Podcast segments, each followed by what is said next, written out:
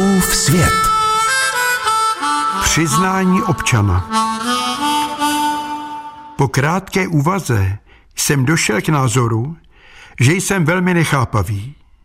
Naslouchám projevům našich politických expertů a mnohé nechápu.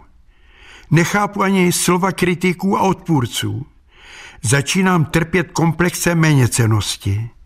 Marně hledám význam řečeného.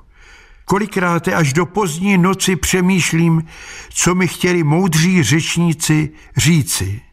Stydím se za svou hloupost, za svou občanskou nevědomost.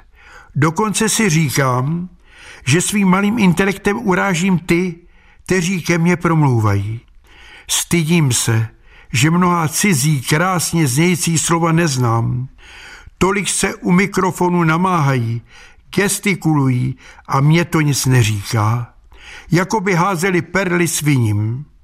Co práce a času museli vynaložit, aby mě a ostatním lidem sdělili své cíle a záměry. Určitě by je to mrzelo. Přestali by briefingovat, byly by zbytečné porady a prý nezištné plány. Sedím celé hodiny u obrazovky a snažím se pochopit slyšené moudrosti.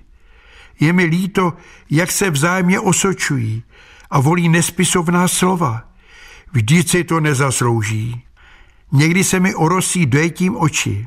Umývám se ledovou vodou, vařím si silnou kávu, hledím do slovníků, ale stále nic, prázdno. Interrupci si pletu s interpelací a obstrukci s destrukcí. Bojím se říci hrubé slovo. Mohli bych se stát obyvatelem malobytovky na Borech. Kluci na lavičce u nás před panelákem si výrady, jak by vedli naši republiku bez bilionových dluhů, ale nikdo je neposlouchá.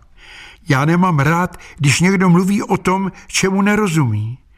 Je neštěstím, když hloupý má blbý nápad a moudří ten nápad musí uvést ve skutek. Nemám rád ty, co nadávají, Seliny jedu jen ve svých slovech mají, všechno špatné, jen o něj jsou bez kazu, lžou, že žijí jak svatí bez podrazu, nadávají na všechno, všem a všemu, po setkání si rychle brufen beru. Vím, že není všechno, jak kdysi bylo. Mnohý říká, tenkrát se lepší žilo. Bodeď by ne, byli jsme přece mladí a žádný režim tohle to nenahradí. Závěrem své úvahy sděluji, že nějaký myslitel řekl, chceš-li ovládnout svět, musíš se zalíbit hloupým, těch je víc. Vážení posluchači, jsem rád, že se mnou počítají. Fouskův svět.